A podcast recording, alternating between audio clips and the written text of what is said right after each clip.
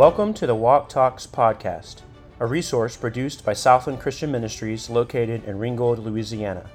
Our purpose is to provide you with daily devotions so that you can faithfully grow in your relationship with Christ each and every day.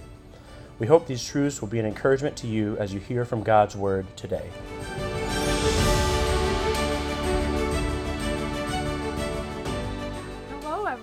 And welcome back to day four of our five day series called Names of the Newborn.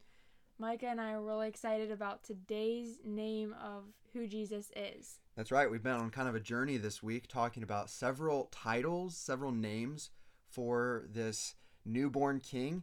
And uh, today's actually 10 days till Christmas. Woohoo! Can you believe it? So excited. Christmas is almost here. And I know, I'm sure all of you out there are getting super pumped about another holiday season. Mhm. On Monday, we talked about how this newborn babe was called Jesus.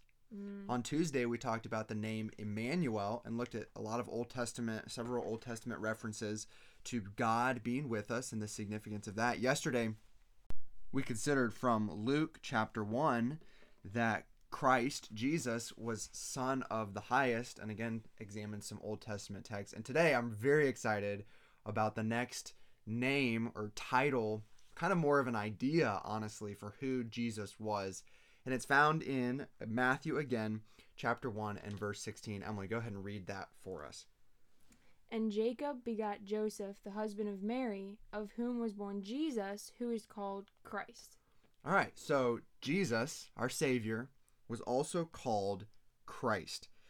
Now, I don't know about you, we just had a conversation about this a moment ago, but a lot of times we call Jesus by these names, Christ probably being the one that we call him the most. And maybe you're like us and you haven't really had a super deep understanding about what that name actually means.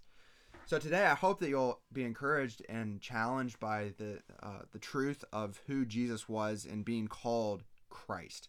Emily, do you have any idea uh, where the word Christ gets its root? I think Christ kind of has the same root as Messiah, where it's like God's anointed or God's chosen Okay, one. or- yeah.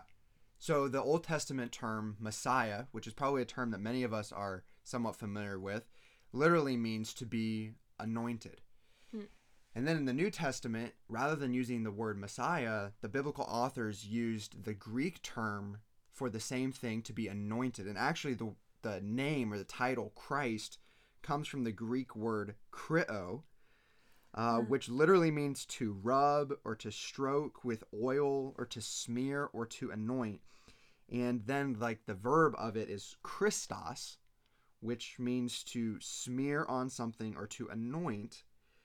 And that is what they called Jesus. He was the anointed one. Hmm. And there's really there's some really significant ideas, some significant Old Testament thought to be given to this name Christ.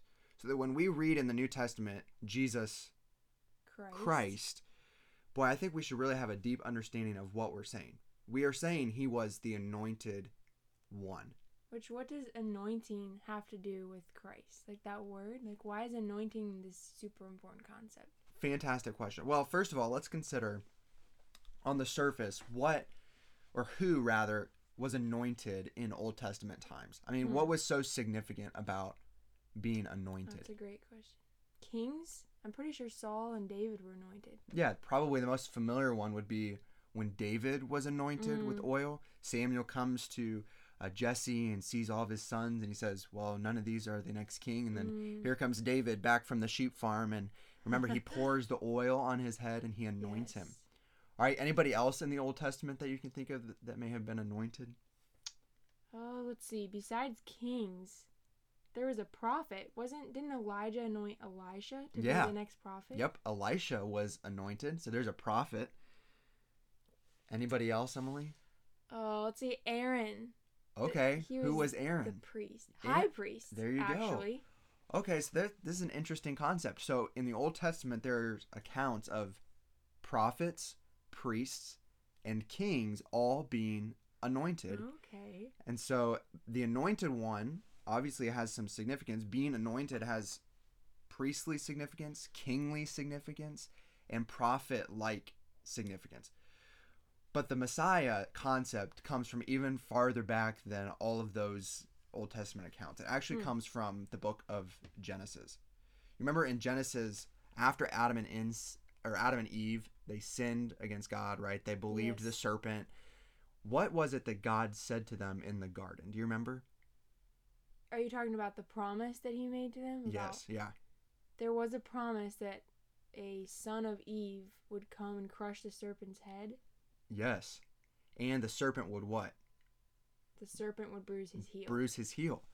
Okay, so at the very beginning of time, the very beginning of sin entering into this world, God makes a promise to his people that he was going to send some serpent crusher yes. to save the people from their sin. Yes. And this theme comes up several more times. So, right there in the beginning of Genesis, but then also when God speaks to Abraham, he makes a covenant with him saying, What? Um, that your people will be like as the sand of the sea. Yep. And through you, All nations will be blessed. all nations will be blessed. Fast forward a couple years, and Judah, one of Abraham's descendants, also gets the same type of promise that Hmm. through his line, there's going to be blessing. And even though he had totally sinned and forsaken God, there was still something good that could come out of his line a king. a king, a Yes. serpent crusher. Yes. Fast forward several years later, the very first king from the line of Judah steps Hmm. onto the throne, and that is David. King David. Yes. Now, King David has a lot to do with the messianic promises in the Old Testament. So, if you turn in your Bibles to 2 Samuel chapter 7, um, I don't do you have that pulled up, Emily? I have you read 2 I Samuel 7 verses 12 through 16 and hear what uh, what God promises to David. Okay. And when thy days be fulfilled, and thou shalt sleep with thy fathers, I will set up thy seed after thee, which shall proceed out of thy bowels, and I will establish his kingdom. He shall build an house for my name, and I will establish the throne of his kingdom forever. I will be his father, and he shall be my son. If he commit iniquity, I will chasten him with the rod of men, and with the stripes of the children of men. But my mercy shall not depart away from him, as I took it from Saul, whom I put away before thee. And thine house and thy kingdom shall be established forever before thee. Thy throne shall be established forever.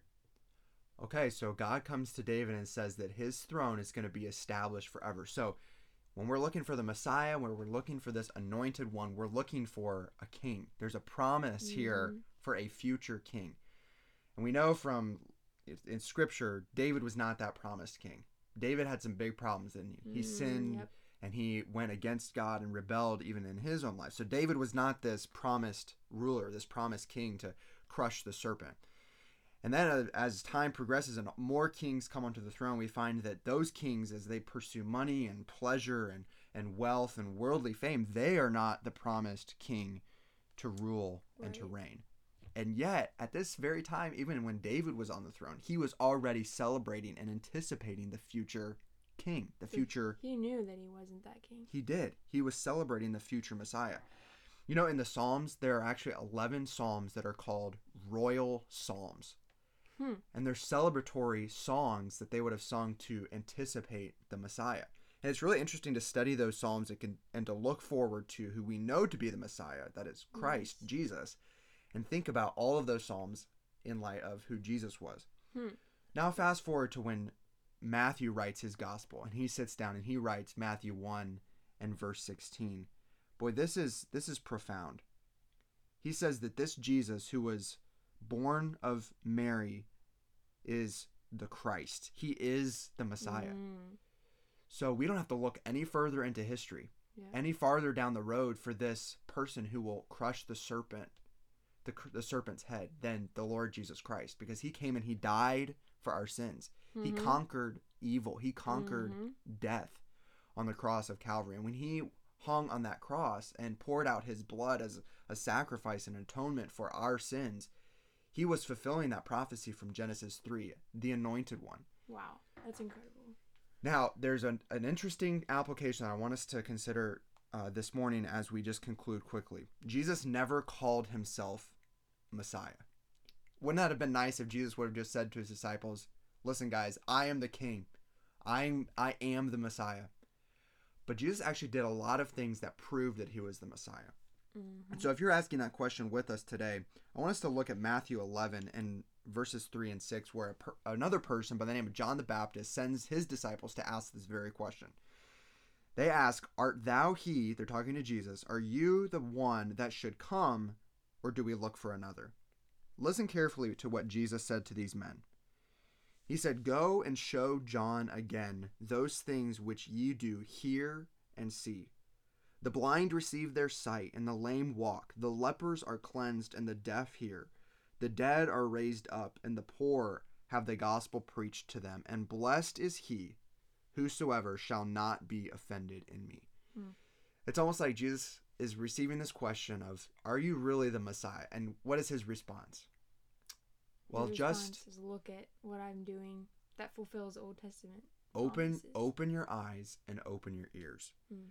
and i want to encourage all of us that as we go through this christmas season we would keep our eyes and our ears open to Mhm. who jesus is to what jesus said to how jesus served and ministered here on this earth and to find him to be and to know him to be this promised one this promised one that we can put our faith and our trust in for eternal salvation and for joy and satisfaction and blessedness as we live this life here on this earth. Hope that it can be an encouragement and a challenge to all of us today. And we want to thank you for joining us. Tomorrow we'll be wrapping up our five day series on the names of the newborn. Hope you'll join us. And we want to also begin to wish you a very Merry Christmas. Lord bless you and hope you have a wonderful day.